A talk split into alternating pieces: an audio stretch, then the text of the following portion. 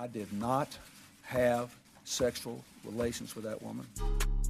Yes or no? Did you ever take banned substances to enhance your cycling performance? Yes. I had no prior knowledge of the planned assault on Nancy Kerrigan. I am deeply sorry for my irresponsible and selfish behavior I engaged in. What's up, everybody? Welcome to Oops the Podcast. I'm Giulio Gallerati. I'm joined by Francis Ellis. Francis, how are you? Swell. That's good. Swell's good. Swell, period. I am swell. That's great, man. Swell like a surge in the ocean, like Swell. a surfer's dream. Like I said, before we start, I want to just um, re- mention you guys that we're starting an OnlyFans. Mm-mm. Um, Mm. The baseline will get you guys, you know, warmed up a little bit, but if you want to see the action, you're going to have to tip 20 bucks on top. I, I, we didn't talk about this. This is, uh, this is, uh, I don't know. I don't know if people would pay for that. When we do the podcast, what shirtless? Is that what we would do? Dude, I'm gonna be honest. I think that there's a market of the of people who would pay to see you naked for sure. Like ne- maybe not me. Dude, did I tell you? Did I tell you um this that I, you know, I've been back in the gym You did the tell last me that, three yeah. weeks and how good it is to see jack dudes again. no, it's, I'm dead serious. You haven't mentioned that to me. how good it feels to sort of, you know, finish a set of something and then look around and just see guys who are, you know, really jacked. It, it just, it's awesome. I love jacked dudes. I really do. I love dudes that are really jacked because I, can appreciate it. I know how hard it is to get there.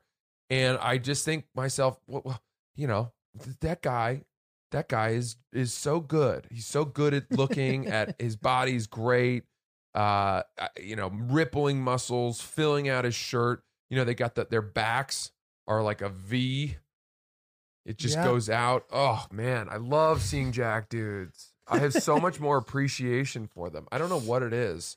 Big back, tiny waist. Yeah, yeah, triceps. You know that look Oh, like yeah. they're they're like hiding sausages in their arms or something.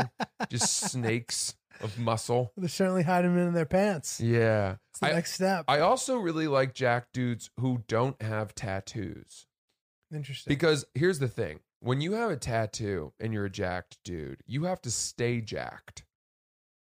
That tattoo is like an insurance policy That's funny. that forces you to maintain your muscle. if you get too, yeah, you're right, because the, the tattoo will sort of morph. it'll become this dead slack kind of loopy weird thing you know where i i i- if it's stretched if it was if it was tattooed onto your nicely muscled body then once you let that go it no longer it would be like a basketball that has you know wilson written across it as a brand and then if you deflated the basketball you're like i can't even read what that fucking says anymore It just says W, son. yeah, this is uh, it's just a mess of pathetic, deflated letters. That's hilarious. That's like the bon- boner uh, tattoo. It's like the same concept, but much more gradual. What's that? What's It's like the all right, but like you know, if you get a boner, you're it makes the tattoo extend, and then when you're limp, it's now a small tattoo. are It's like- people tattooing their dicks? I think that there are people who have, yeah. Come on, dude.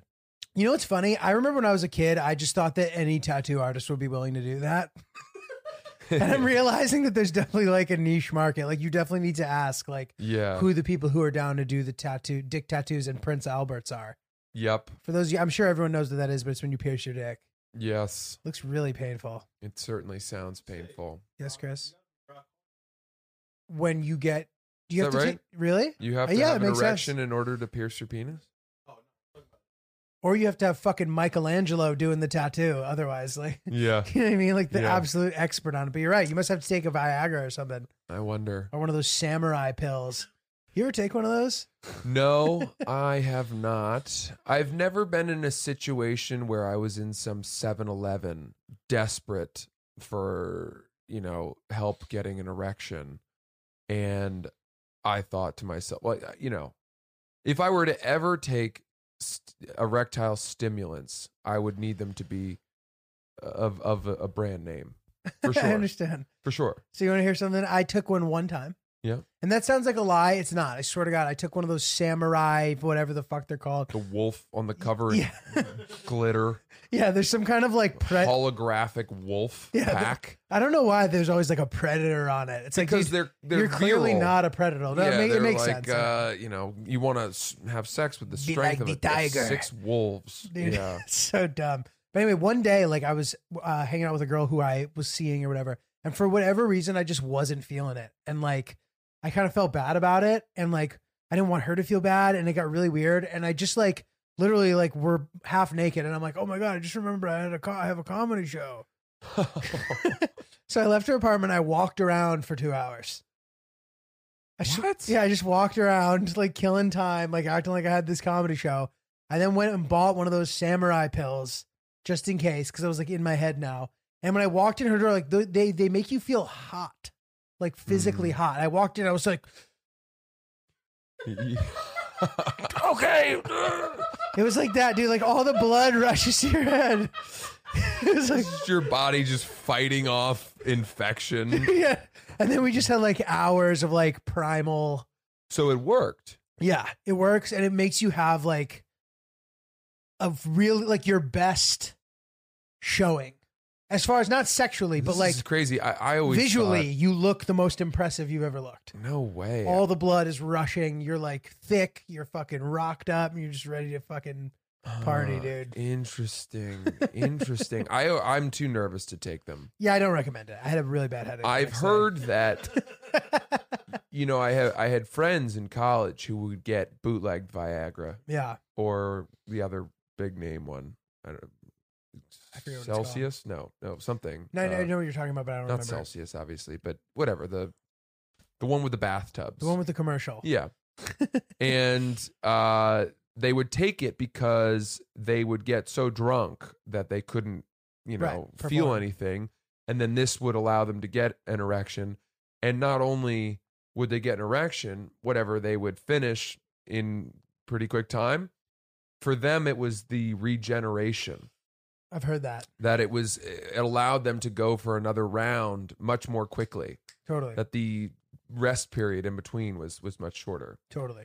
and um you know when they told me this they were using it into into being 24 25 or whatever. And it was as if I, I just remember thinking i don't really need to have sex two or three times in a night. Totally.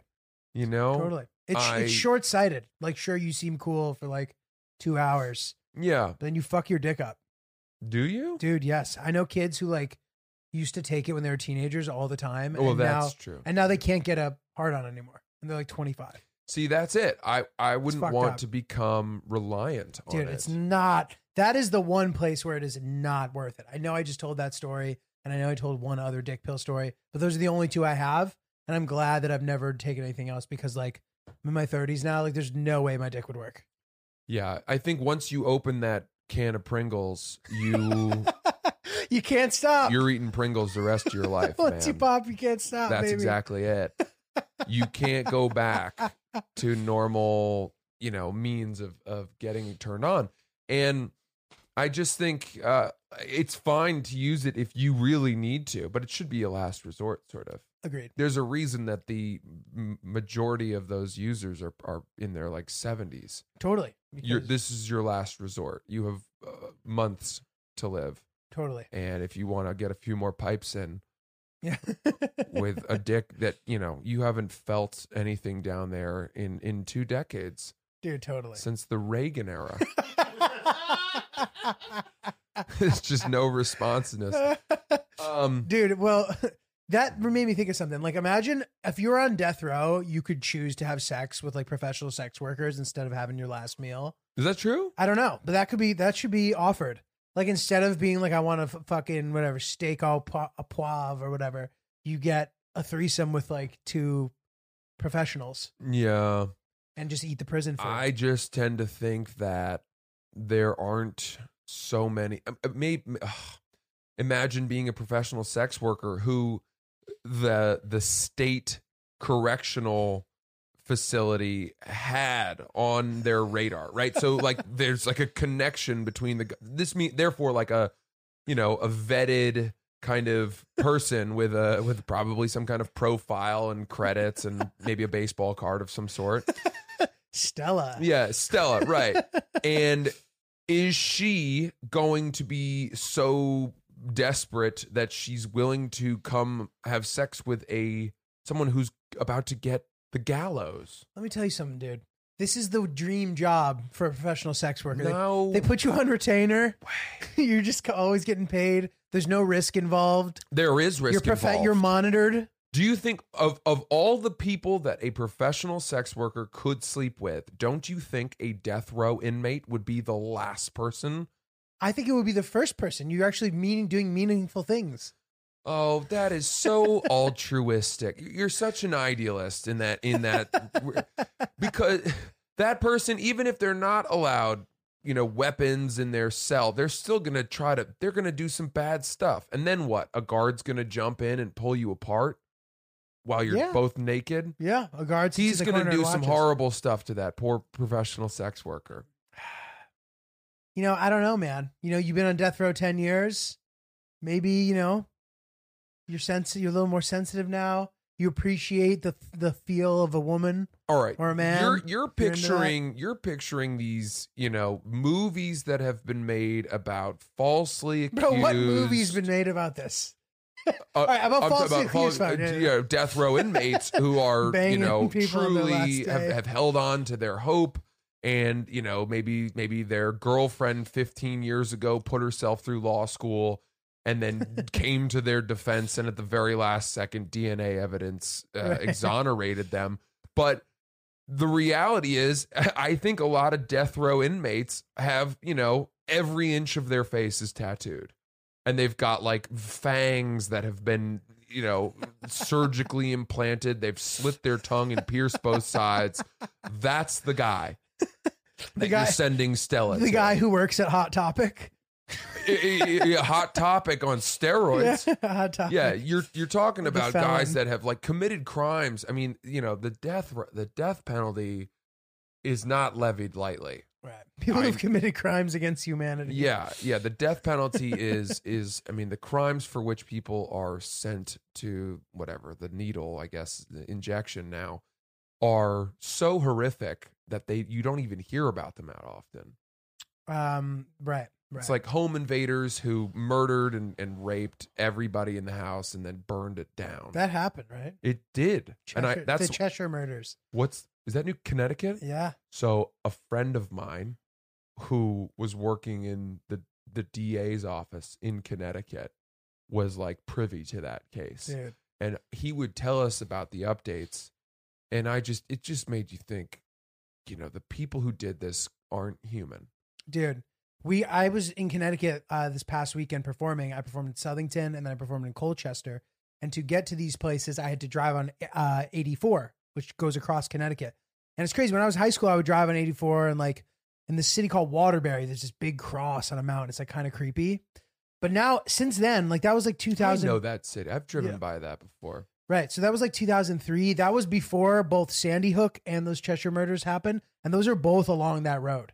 You Wow. pass by Sandy Hook and Cheshire, and it's like creepy as fuck, dude. It's like, Yeah. what a tragic, Yeah. what a tragic route.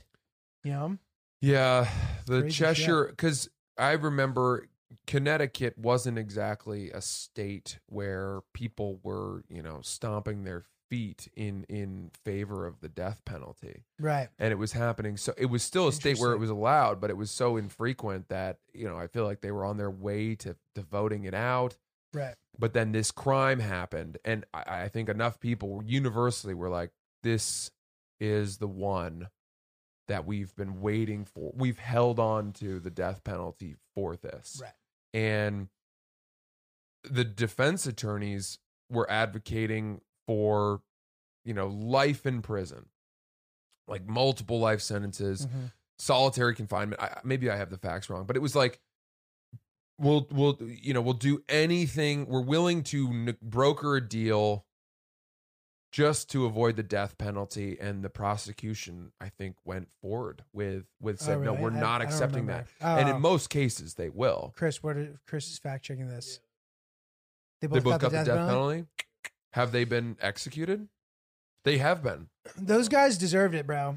I mean that. Like if if I don't even want to talk about it, it's so fucked up. it's so fucked the up Cheshire murders or something. There's a documentary about it that will ruin your week. So yeah it's not if, you, you're feeling like that's something you're It- into, check it it's- out. You know, we talked about. We don't mean to get grisly here, but I guess we tend to. We've been tending that way. A a little bit. gruesome. It's tough times, Um, man.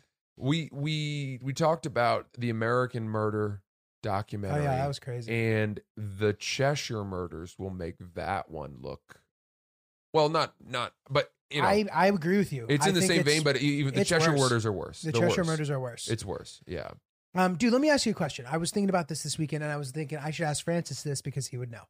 So, in every movie, and in not even just movies, in life, you hear about, oh, he had some shitty public defender, he had some shitty public defender, and I just am wondering, like, is there like a logistical reason why public defen- defenders are worse? Like, I can't imagine that like they're dumb, like they're still lawyers, like they still have to study. Let me finish before you clarify. So, my, my thought process is like maybe they just have too many clients and that's why they can't d- dedicate enough time to the cases they don't have a team of lawyers like these these big fancy firms do that they can devote all these like resources and people to because it's not like every lawyer just has it all in their head you know what i mean Mhm. so this is the thought process that i was going through and i thought maybe you could help me with answering this Yeah. So the way I understand it, and this, I worked in the district attorney's office as a paralegal uh, in my like second or third year in New York with the intention of going to law school, bolstering my candidacy. That that was why I was there. and you started law school I went to law school Right. for four days. Yeah, i love how mike francis is the is the legal expert here four that's, days that's all I've got. but no you have enough but working in the DA's know. office, yeah. I, I saw a lot of how these cases develop, Totally. and and basically, um, the, you know, public defenders. There, there are there's kind of like two reasons to do it because it's a really thankless job. right You you have to believe. There's two reasons. One is you believe so resolutely in our Constitution and the right for everyone to have a fair trial and to have their own attorney. Right. And you just you you believe in that. You're like a, an you're an ideologue. You're or an idealist. Excuse me. Uh, and you just you just say like this is a this is a right I believe in. In the Right. same way that you know teach some teachers will go teach at like the worst public schools. Right. to try to make a difference like a to- bryan stevenson type Yeah. But person. but it, it it wears you down Yeah. because you are, you know, your your clients are lying to you constantly. You're you're basically trying to help somebody who in many cases has done something horrific right and you're trying to help them get punished less badly or or fairly i Right. guess would be your mindset um and so a lot of these public defenders will i think they get like they're required to take like a month off a year or they have like serious it's like you know a week on a week there's some Seems like kind of thing rule. where like the the state recognizes these people need to step away from the Right. job because it's so soul crushing oh my Um, god but I think you know uh, you can work in a, as a public defender for many years, and then you do you switch over to you know a private defense firm, Right. and that's when you start making a lot more money Right. because you've figured out the court systems, you've developed relationships with judges, you've you've understood, you've seen the playbook from both sides, you've seen you know how good prosecuting attorneys attack cases, you've learned how to fight against them, and then you. Uh, and then you go and, and what join a white collar firm and, and start making tons of money Got it. defending guys like OJ and stuff. got it So, um, Mhm. but to your question, why why are they bad?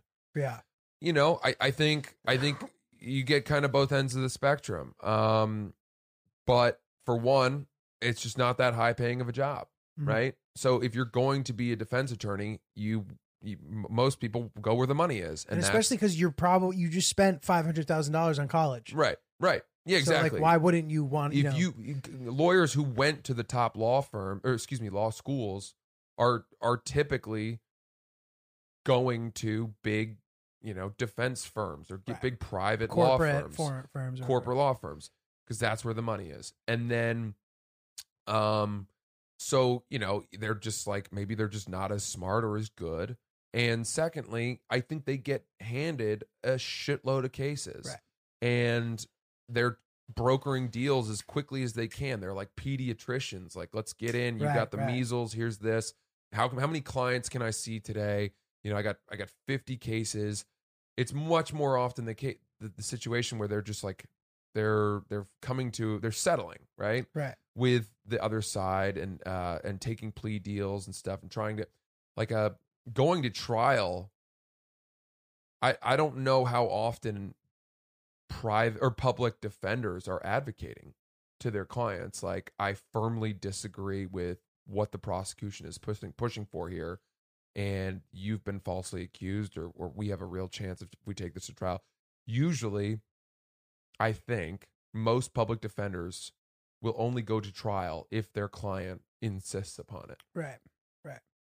Insists insists Right. insists Right. Like they'll try everything to convince them not to. yeah Crazy man. but i'm not you know uh, i'm sure a lot of that is just guesswork Right. honestly from my side the other thing you see though which was cool i thought was that you would get these um you know on the other side of it the prosecution from from the da's side you would have these prosecuting attorneys who were trying to like you know put the bad guys away and they would do this for i don't know six eight years ten years whatever and then they would go work for big Got it. private defense All right. I didn't know that that was a firms. thing. That's interesting. and they would get hired they would get paid fucking a ton of money Right. and they would switch teams Right. because they knew the playbook from that side of it Interesting. and that was really valuable and then you also have uh when in, i remember the financial crimes department at the district attorney's office who you know these guys are and the us attorney's office too they're prosecuting you know enron and aig and massive antitrust lawsuits for for for billions of dollars and they would do that and then after they had done their time they would go out of the public sector and go get hired as the in-house counsel at like JP Morgan Right. and right. get paid be you know Get paid be- an insane amount of money. massive massive amounts of money because those firms valued so much somebody who had come after them for so many years they're like we want you That's crazy. to now play for us And that's like with uh, Leonardo DiCaprio and Catch Me If You Can. He's like Yeah. he's like a counterfeiter. If you I don't know if you guys have seen the movie, but he's like it's a true story. It's about this guy who's just like committing fraud left and right, like a mastermind. And instead of putting him in jail, they just like hired him. I love that you're I mean who hasn't seen Catch Me If You Can I dude, it's funny you say that. I was talking to somebody yesterday who had not. I feel like it's roundly That's- and that's considered one of the better movies ever made It's real. It aged really well too. It was good then. It's still good. It's like, yeah, that reminds me of this movie, uh, Titanic. I don't know if you guys have seen it. There's a boat and it sinks, and you know, there's a lot of life lessons. Dude, in I don't there. know. I, I like. I thought too that that was on that level, but appa- like I, I don't know. I've I've encountered people recently who have not seen it. I want to, I want to talk to you about some stuff. Sure. So we have been given a, we've been kicked out of our apartment. We we're getting kicked out. Really? Yeah. What? Everybody in the building is getting kicked out. No way. Yeah, they what the fuck? the ownership team has decided they're going to convert all of the eight apartments in this building to condos to sell. Jesus. And I think one of the reasons is that among the ownership team there is a it's two like it's like a brother and his cousin. And they they kind of inherited the firm or the building or the, the Got it. whatever, the investment property and spearheaded it. They're both I think Italian. And one of the brothers is great. He's a total straight shooter, great guy. I've interacted with him a bunch. Lovely guy, young kids. Love it. The other guy is a wreck. The bad cop. He's a wreck, dude. He um Like he's a dick, or he's just like just like just totally off the rails. You know, something's wrong with him. Jesus. He's the guy who, when I first moved in here, two months in, his buddy broke into my apartment. Gee, what? Did I not tell you? You, never story? told me. You don't know about No, that? Please tell us. I was asleep in the I, I don't know the story. This was before I was dating my girlfriend. She was all alone. Uh, Sunday night, three in the morning, I hear someone rummaging around in my bureau in the hallway right here. In the apartment. yeah. And I opened up the sliding door a little bit and I saw this guy five feet away in my apartment, What'd you do? middle do? of the night. I kept the door kind of closed and I was like, what the fuck are you doing in here? The thing was, I recognized him. Oh, He was, I had seen him hanging out with the owner. right. And the, at that time, the owner was staying in an apartment in this building. gotcha. And they would like hang out. They would listen to like loud, spooky organ music. I'm not kidding you, That's dude. And they would leave their door open. The door to their apartment would just be wide open. They were smoking tons of weed, and I don't even didn't even smell like weed. It could have been other shit. Jesus. Dude. Um, just real weird. And so this guy's in my apartment, and I, by the way, I sleep naked. So I'm like, I'm like, part of me's keeping the door kind of closed because I don't want like, I feel very vulnerable. yeah, I mean, yeah. And I'm like, he's like, oh, sorry, I'm lost. And I was like, get get the fuck out of my apartment. I'm calling the police. What are you doing in here? And he was like, ah, chill out, man.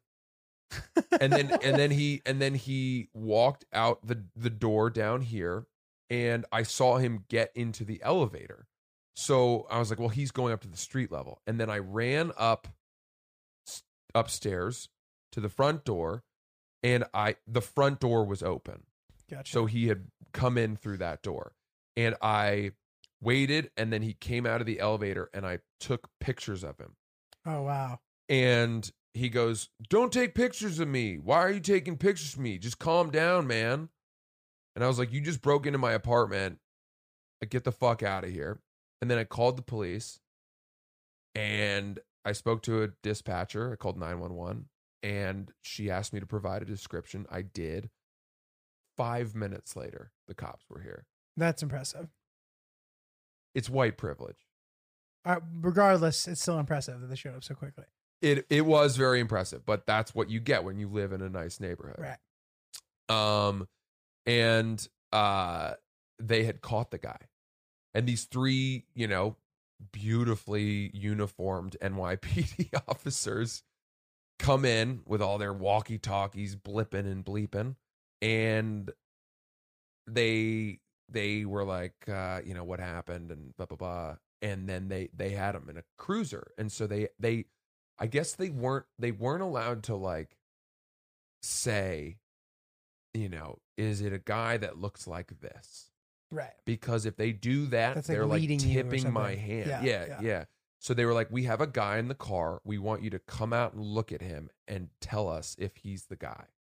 And I came out and I looked at him and I was like, yeah, 100%. This is the guy.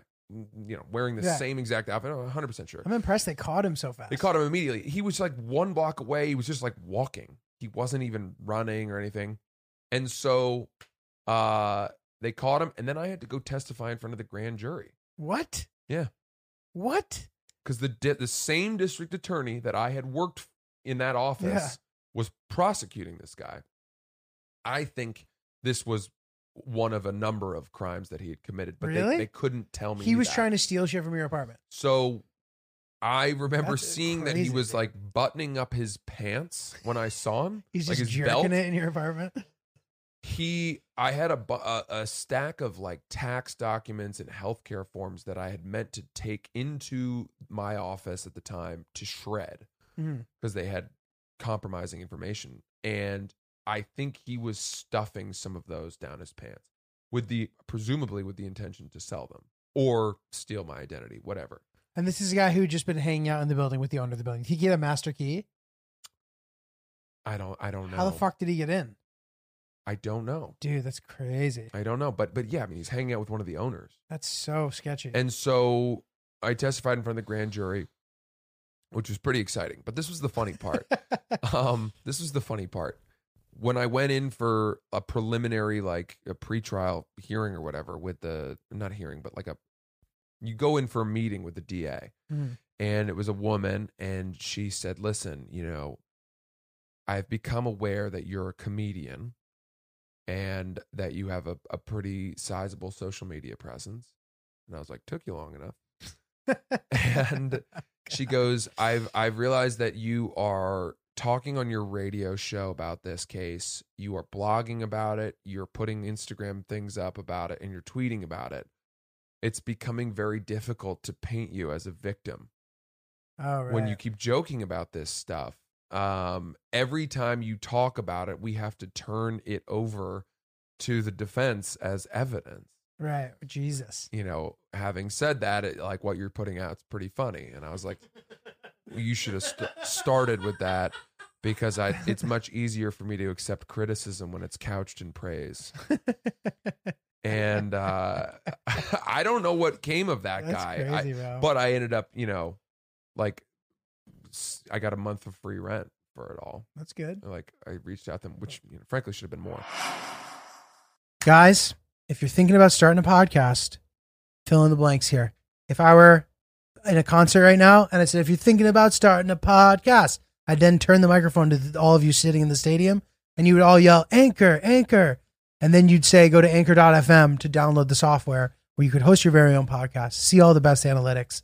You could see it in a way that was really user friendly and nice and not too technical and industry jargony. It's a way that any person can look at it and be like, ooh, that's pretty. And also, it's our podcast. And you, there's no minimum listenership required to advertise and monetize. So you can immediately have ads when you hit the ground running. It's really exciting, really spectacular. If you want to start your very own podcast, anchor.fm, download it now. all of that is nuts. to say they're they're they're getting us out of here. Crazy. And so we've started looking for a new apartment. That's so crazy. And You probably get a good deal. we went and saw six apartments yesterday. How was it? Buddy, Were you high for it? or is this the real deal? I now? was hungover for it, Oh, man. which means that by the third apartment, I was sitting down on the couch like a kid in a museum who can't handle it anymore. Yeah. I was worn out and you know, she's looking through like cabinet space and you know, asking about the central air and I'm just sitting there being like, I don't even care. We can live on the street. Doesn't matter, you know? But dude, here's the crazy thing cuz I haven't looked for an apartment in 3 years. yeah. It's You crazy. you forget about a lot of it. And one of the things that's interesting is you know, you go to these open houses where you are staggered with other people coming to see it by 15 minute increments. Right. So there's a lot of crossover. Either you see the the people who saw it before you coming out as you go in and you pass, or you arrive a little early or something and there's another couple waiting. Mhm. I started to size us up against these other couples. And it turned into this competitive thing where I was like, well, this these guys aren't even fucking attractive.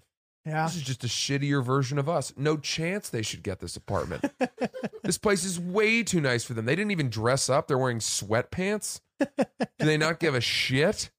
You That's know? You start to think like who deserves the apartment the most? So I was wondering, did you see any of the same couples at different apartments? No. Like working the circuit? No, but you do when you're in the apartment at the same time as another couple walking around with a different broker. You are you feel like you're sharks, sort of circling the same dying, you know, fish. Is it uncomfortable? it's just like, would you a prefer little, that they're not there? You know, you yeah, a little bit. Yeah, it seems like A little bit because you start to think like, are we bidding against them? Right, right. Um, are we, uh, you know, are, are, are they gonna, like, at the very least, if we end up living here, other people have walked through and been like, eh, not good enough for us. right, right, right. And then it makes you feel a little shittier about it. Or, I don't know, maybe it makes you feel better because they made an offer and you beat them. I don't know. right. but Look, w- how's the apartment market? Like, did you like the apartments All you guys right. are seeing? So everyone's like New York City apartment rentals are are down 20%, 30%. Right, that's what I'm hearing it's it's a it's a there's blood in the streets. It's crazy out there. and I think there's truth to that in certain neighborhoods. Right. I think Are you looking in the same neighborhood? we are looking in the the worst possible places. Meaning like the most expensive The places? pl- we are we have not learned our lesson whatsoever. Yeah. We are not trying to find, you know, we're trying to find a deal, but we're looking in, you know, Chelsea, West Village, Greenwich Village, Soho, Right. and Tribeca. You know, and Class A situations that are like more recession proof than other neighborhoods. yeah, yeah, exactly. Like you know, there's a reason that these these open houses are are are full. Yeah. Um, whereas if we were looking in Hell's Kitchen, the Upper West Side, Right, maybe right, some of the Upper right, East Side, or I, I don't know, Financial district. Yeah, places like that, luxury buildings are getting crushed right now. Right. New developments are are really in trouble. Um, and and the thing is this, right? Like rental yields in New York City were already pretty thin, meaning Right. if you're an investor or, or you buy an apartment with the intention of selling it as a co-op or renting it as a co-op, right? Um, and you hold this asset, especially if you've bought it in the last three to five years, you bought it at a time when New York City real estate was doing very well Right. which means that you know you bought it as an expensive thing your mortgage rates are high you, know you're paying a lot whatever your HOA fees your taxes all that's high Mhm. and so even in the best of times for the rental market in New York City you were probably doing just better than breaking even Right. you don't start Up, to make up until like recently. Yeah. Even before this happened. yeah you don't make a ton of money renting an, an, a property in New York until you've like paid your mortgage way down or all Right. the way off and then all of a sudden you're you're, you're collecting gravy Right. So now that the the pandemic has hit and rentals are are there's su- such a surplus of them, these people who own these places, how many months can they afford to just eat the taxes, the mortgage, Totally. all of that? They Totally. need rent. Totally. And so you're hoping to find uh, someone who's desperate, which is why you want to look on StreetEasy and see apartments that have been listed for, you know, 130 days and have that down arrow that Right. says like decreased Price 10% drop, in. July, decreased another 8% in September, decreased 5% in Right. October. Or something's been on the market for a while. Yeah, and then you can start coming in with super low ball offers. My most successful friend in my life, who I've told you about before Mhm. and makes, you know, tens of millions of dollars in in finance, has been bidding on rentals that are like $40,000 rentals. Yeah. You know, Full ha- family homes. Right. And he's coming in with like $17,000 offers. Wow. And at first, they're like he, he what he does is he just fires off using the StreetEasy app. He just fucking messages the broker and he's like, "I'd be willing to pay this, but we could move in immediately." Right. And nine out of ten people laugh at him. Right?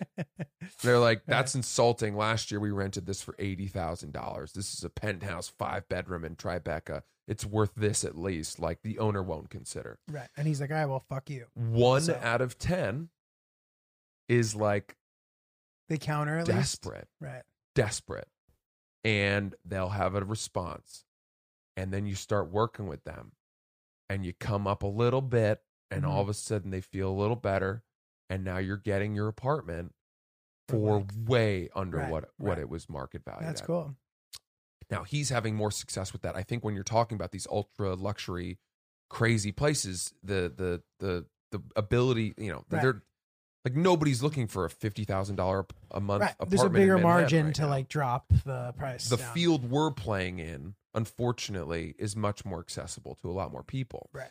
So A lot of people who like still are working yeah, and like have good jobs and like they can afford it still. and everyone is has the same mindset of like, we're, you know, now's the time to look. Right, and, right, right, right. You know, we're we are we have a flexible current lease. We can get out whenever Right. we want. That you get know, a better so price. Totally. Yeah, so unfortunately, we're not having as much luck, but I I've been sending out these lowball offers, and the responses that I'm getting, Are people pissed at you? they're just like they're like, "Who the fuck do you think you are?" Yesterday, I bid on a sixteen thousand dollar a month townhouse in you know Union Square. Uh, I, I I bid well under half the list price, and they were like, "We literally got a fifteen thousand dollar offer yesterday. Are are you kidding me? Like, good luck, buddy." That's crazy. But the thing is, we don't know where the bottom of the market is, Right. And we don't have to be out of this place until January fifteenth. So oh, you have time. it could get way worse. Right. And at that point, I want to come back to these Dude, I guys imagine it will. and see if the places are still listed and be like, "Remember me, bitch? Remember me? you little fuckface? Remember me, Remember pal? when you laughed at my Here's my offer? offer, but in order for me to accept you're accepting it, you're gonna have to apologize. Yeah, and I want you to buddy. send me uh, a picture of yourself wearing nipple tassels, saying I'm sorry. Just send me a picture of your dick. I want you to send me a nude as collateral for this apartment. you know, something. That's great. I want these fucking Vengeance. suited dude. All these real estate guys, they wear the same fucking outfit to show the apartments. They're all in jeans and a blazer Just a bunch of keys. and like a polo shirt under the blazer. You're like, dude, you've tr- you've dressed for three different events. you dressed for a fucking wedding, a golf golf outing, and brunch. Uh, these three worlds don't blend. You don't look good, and you're not selling me this apartment whatsoever. Dude, it's gonna get cold, and you know, I think it's gonna be like you're gonna have more success in a month and a half.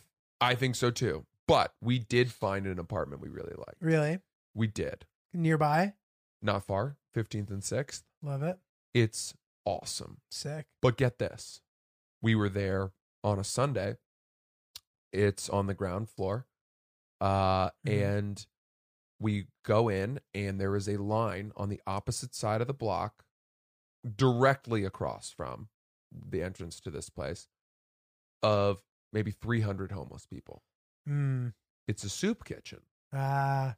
Now, I have no real problem with that. Yeah. I don't. But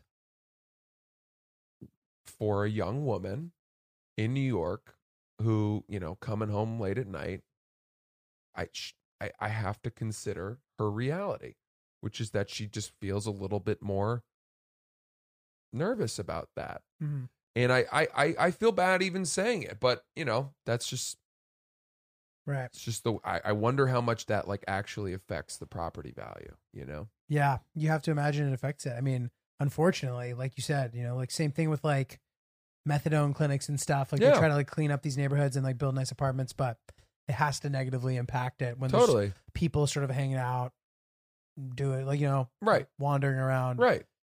Yeah. unfortunately. Yeah. So I don't know. do? I don't know.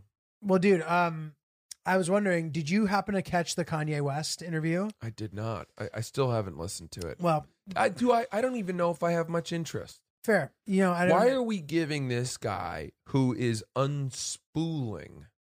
Mhm. Why are we continuing to put him center stage? I think he needs help. So I I listened to it, and you know I don't know. You, like you said, you maybe don't need to listen to it. There's he's definitely like bounces around a lot, but I also took I took a lot of positive things from it. You know what I mean? I took like Good. I listening to him, and even though like you said, you know he definitely kind of shoots for the stars and like says a lot of shit. Rogan even calls him out for kind of like grouping separate thoughts together and like hmm. not elaborating on them. So Yeah. he was kind of having to like reel him in and, and whatever. But if you listen to it, it, it, I took away from it too that like you shouldn't be afraid to be creative because you know like you can say what you want about Kanye and like obviously he shoots from the hip and like says a lot of crazy shit. Lots of the time he doesn't know what he's talking about, but you can't take away from the guy that he's like innovated so many different things. Yes. Which they even point out like he made church cool.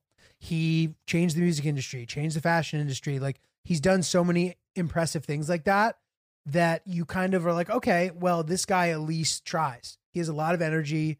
He does stuff, and it like inspired me to like focus and be creative. So I am rooting for Kanye West.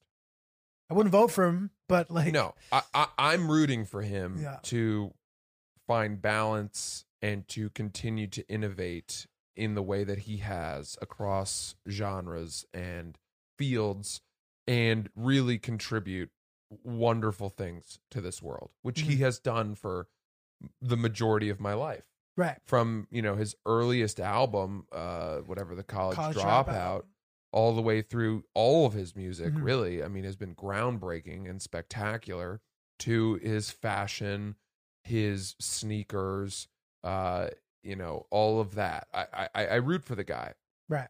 and i don't hold his like maga thing against him i think you know he's i think he's like had some moments where his brain was just kind of Right. twitching Right. malfunctioning Malfunctioning a bit. and he's checked himself in. It's like well documented. I mean, the, the, you know, the guy, the guy clearly, his brain is like such a powerful thing that it just he can't control it all the time. Right. So another thing too that they were saying about that though is like a lot of the times the medicines that they want to put him on, they kind of just like lobotomize you. Yeah. Which like even though it keep makes it makes life easier for your loved ones, Yep. it isn't necessarily doing you justice. No. And this is a creative person, perhaps the most creative person of all fucking time.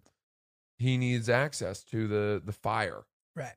To do totally. So another another thing that I w- that it made me think about is like people kind of talk to me they're like, "Oh, you're a comedian, whatever," and like we know a lot of creative people, but I find that like most of the people that I know have that. I think part of it is a choice, like choosing to like explore that part of your brain, and Hmm. I think that like, and not just comedians, just like anything creative, you know. And I think that everybody has it, and like it's up to you to decide if you want to use it or not. Like you don't have to. And because like some of the most I've heard people that I know who don't do creative things say super fucking insanely creative shit. Mm-hmm. You know what I mean? And like I don't think it's fair to be like this person's creative, this person isn't creative. That I think everybody has it all and that you just get to choose what you want to do with it. Maybe that may be true. I think on a more practical breakdown of it, this is what I've experienced in my life. There are people who are really good at succeeding within a structured environment, Mhm. right? So a nine to five job, Mhm. you know, needing to be places at a certain time, getting their work done, staying focused through the day, and then coming home and like living the, their outside life, whatever. Mhm. I was always somebody who who- I tried to do that. Mhm. I tried hard, you know, and and I was definitely on a track for that. And I was applying for finance jobs my senior year of college and going to the interviews and like doing all of that. And not having much luck because I just didn't have any interest in the fucking stock market. And I I wouldn't I couldn't read the Wall Street Journal to prep for these interviews. Mhm. And I I I did even the district attorney's office job, which, you know, required me to be there from 9 till 5 every day. We had like whatever 10 vacation days a year and it was really strict. You had to show up and you had to do your bit your work. Mhm. Even that job it, it just within a month it was me fighting not to fall asleep Right. and being so disinterested and the same was true of law school and it was only the only two jobs that i've ever been able to focus on and get better at were comedy Mhm. and tutoring Mhm. and the tutoring was good because i could creatively find ways to connect with kids Mhm. every kid was different to me and i needed to find out what made them motivated to do their fucking work and then i would i would play on that Right. um and so you know i think that it's it's different there are different types of people where like i just could not succeed Right. in a structured Right. m- environment Right. and th- you know maybe there are people who work in that environment and do really well who if they came over to our world would would do well too Or wouldn't. Or wouldn't Right. right. And I think that's interesting too. Like the idea of like tolerance. Like how much tolerance do you have for that? Because I don't think anyone wants to be doing those things a lot of the time. right Like people, those people don't want. They wish they had more vacation. They wish, you know what I mean. But they and I feel the same way. Like when I worked in a normal job, quote unquote, for like a year, it was really fucking hard for me to do it. Mhm. And even though there are very unique challenges with my current lifestyle, it's definitely something that I feel that I can tolerate more than some of my counterparts who have a more structured life, like you said. yeah Because it's really hard to, stru- to structure your own life. You know what I mean? Yes. Especially when you have to like be self motivated and like if I don't sit down and think, nothing's gonna happen. You know what I mean? Like that's like a pressure. So it's like Yeah. I don't know. yeah it is there is a challenge in not having any obligations Yeah, yeah. It's hard. where you know it would be easy to just fuck off and and and not do anything all day totally. but then what you're then you're just a lost loser Right, right. And it's it's there's a there's a parallel with like on being an entrepreneur, which like and granted, you, I guess you could argue that we are, but it's like it's completely kind of different also. Mm-hmm. But it's so those people like it's so much harder than like you know people like oh yeah you want to be that guy and then you can hire the people. But like being the guy who gets hired is like much easier to do Mm. than to like be the boss. You know what I mean? Yeah. Which is why I think I have a, a renewed respect for like people who take that path the way that you did, where like you go to the good school, you get good test scores, you do whatever, and then like you get the opportunity to get these really good fucking jobs where like you don't own the company, but like you are getting paid a fuck ton of money Right. and like it's easier. You get told what to do. You know what I mean? Yeah. I don't know. There's something there's something alluring to that. As I well. I agree. It wasn't. It's. I, I want to add this. I was not struggling with authority. It wasn't as if like the confines of that world were holding me back. I, I've Right. I've never needed you know the ability to com- have complete control over my life. I've been fine w- being coached and being held Right. accountable for things and having a schedule. It was more that the work just didn't interest me. Whatever right. you know, especially whether it's like pushing money from one pile to the next or or the the law stuff. The work that interests me is like how can I convey the way that I see the world uh in a way that other people think is either funny or interesting uh or relatable or whatever. Yeah. And uh that's a tricky thing. Totally. Um, but dude, it's you know, I think it's never too late to try to inject some creativity into your life. Pick Yeah. up a musical instrument or learn a language or whatever. Totally. And it doesn't mean you have to quit your job. Yeah. You know, like you can do it. Like I there's how many people do we know who like didn't expect to end up doing what like doing being a professional comedian or whatever, who then like ended up having to quit their job because they no longer could they started to get so successful they had to. Do we know a lot of those people? Kinda, yeah. Really? Like I know I definitely know some people. There are a lot of comedians I know who I want to say like you know, you you, Right. you have room for for another job. Right. That's definitely true. You No, could oh, you could definitely add Especially some early on. bartending to your life. Uh-huh. And I think that there's value to that too. Like it's really important to keep your life together while you pursue it because Yeah. if your life falls apart, it's really hard to like put energy towards Right. being creative and stuff. But dude, I, I so it's interesting you say that. You're like the work didn't interest me. Doing comedy and like growing doing that was interesting and kept my interest, all that stuff. That's very interesting as to me as well because I think there's like two reasons why you do why you are where you are. Like doing this. There's like that obvious reason. And I, for me personally, there's that, but there's also something else. Like there's this like weird thing where like I felt like it was a way that I could like be noticed or something like some like fucking therapy session sh- discovery type shit. Yes. You know, like this is just I'm just speaking for myself. But like when I was in college and stuff, there were all these like rich kids and like I felt bad about myself. It made me feel bad. Like no one like those kids got so much more attention. They got like all the girls and like they didn't do anything to get it. And a lot of the time they were like stupid. They were like these rich kids who like got into the school where like they're like they were lower on the totem pole in their high school, but because they went to a good high school, they got in. Mhm. And there was like really smart public school kids there too. It was like one of those schools. And like these, and, and for me, I was like, how can I like stand out? I think that that had something to do with it. You know what I mean? Were you bitter? No, I wasn't bitter, but like it certainly doesn't help when like your girlfriend from high school comes to be comes to be with you at college and then just like starts dating, like in Yeah, I the mean, circle of like the rich kids. That's ins- I mean that's insane. it's brutal. So, dude, like just you know, that's bad shit, bad life event. Right. So that's part of it. So I'm like, how can I like I, I wonder if like to some and I don't know how directly linear of a thing it is, but I wonder if I was like, how what can I do that'll make people notice me? How Yeah. can I you be can't how can I get some set attention? out with a chip on your shoulder? like me, I don't even know. Like cause I didn't feel like it. I wasn't like, I'll show them. Like it didn't even feel that like that. So at first I like took on a job where there was a high earning potential. So I was like, I'm gonna do this job, I'm gonna bust my ass, I'm gonna make money. And then while I was doing that, I started like doing messing around doing stand up hmm and eventually just like got disenfranchised like didn't didn't enjoy doing my job anymore and then kind of was like i'm gonna try to do this now. And it'll somehow like offset the fact that i don't have any money.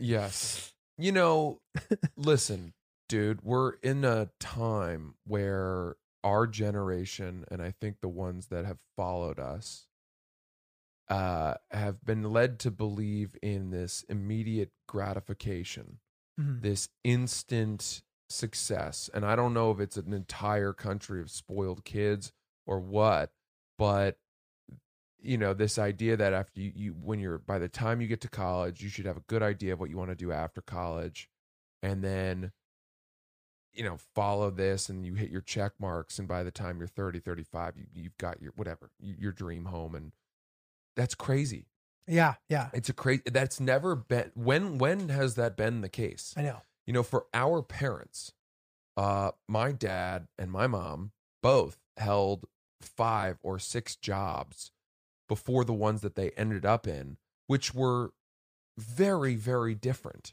Right. Right. from right. what they ended up doing my dad was a reporter for a local newspaper and then he worked on a, a, a small you know state senator's campaign run and and and did all these kind of like random jobs uh, while he was figuring it out and your 20s used to be a period of trial and error Right. and I still think that hunting for the job that is right for you, if you can manage it, a process of elimination is not a bad way to go. Absolutely. Try different jobs, you know, get what you can out of them. And it may sound like people are going to say, like, well, it's easy to say that when you've got, you know, disposable income or, or money behind you.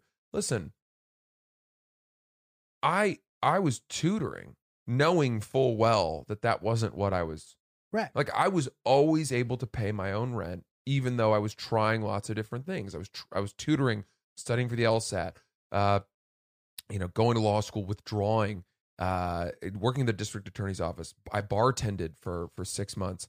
I, I I've done all kinds of random shit before I finally got to a point where one, I knew the job that I hoped to have long term, and two, was finally able to live from that job.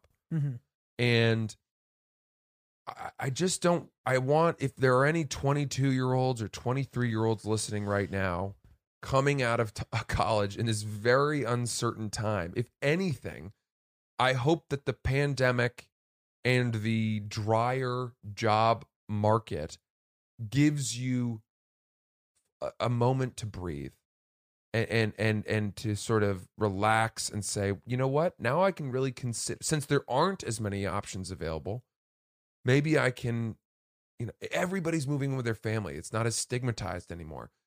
Take a moment to fucking think about what you want to do, try for it, go do it, and if it turns out you don't like it as much, don't be afraid to fucking pull out. Totally. And by doing it, you just by doing something that you don't like, you just get a step closer to doing something you do like. Yeah. You know, you learn and you can like it's not a waste of time to try something out because you might end up liking it. Right. And it's not and it's also not beneath you. This idea that like things are beneath everybody, like you said, the instant gratification culture has made it like I don't want to do that. I don't want to do that. Like you don't want to put in the work. Right. But like I think that the way Hollywood set up does a disservice for that because you think that people just like became superstars overnight. Mm-hmm. Like most of the time, we know that's not the case. Like people have been like at it, and especially in like what we do. But Yeah. I think Jon Hamm, James Gandolfini, those to me are the examples I think of when I think of Hollywood because those guys were living in their fucking cars, going to auditions into their 30s, uh, getting, you know, a commercial here, uh, an, a bit part there, Right, doing some extra work. And then they, you know, Jon Hamm gets cast as as the lead of Mad Men, and now he's a, an A-list celebrity. James Gan- Gandolfini gets cast as Tony Soprano, uh, and, and becomes one of the most celebrated actors of all time. There, there, there are plenty of stories that counter the idea of like, you know, eighteen-year-old sort of child star who just continues to build from there. And- right, and- right, right, right, um, totally. so take your time. I don't know. Don't be afraid to reset.